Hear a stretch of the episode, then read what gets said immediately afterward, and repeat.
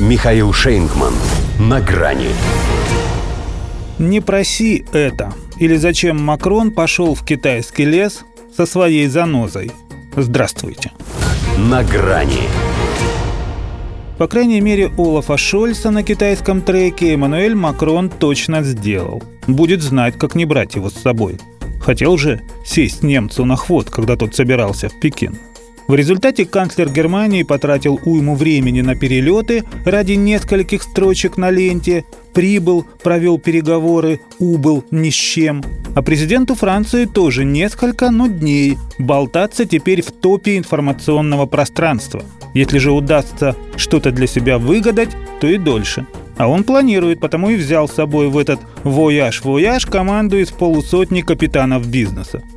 Хотя самая важная среди капитанов птица – это унтер-офицерская вдова.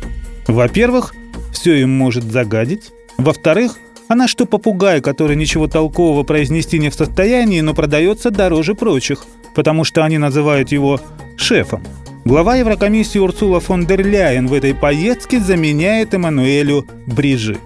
Видимо, без взрослой женщины ему никак.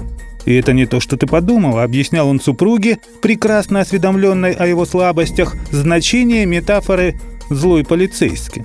Никаких ролевых игр с Урсулой, только с Си Цзиньпином. Это он должен понять, что Дерляйн при Макроне, что Кнут – даже не при прянике, а при аппетитно хрустящих французских булках. Потому что, с одной стороны, перед ним перспектива многомиллиардных контрактов, закрепляющих Китай в статусе основного экономического партнера ЕС. С другой, пусть пеняет на себя – все зависит от его поведения на украинском театре, сказала глава ЯК и, не дожидаясь произведенного ее угрозы эффекта, призвала жестко ограничивать продажу КНР чувствительных технологий, потому что там, дескать, покончено с эпохой открытости и реформ. Макрону бы бабу с возу, но он пошел в китайский лес, если и не со своими дровами, то с этой дубинноголовой занозой, что стращало Пекин последствиями, если поддержит Россию оружием. Сам он, как ему, видимо, кажется, действует более элегантно и изощренно. Я знаю, что могу рассчитывать на вас в деле приведения России в чувство.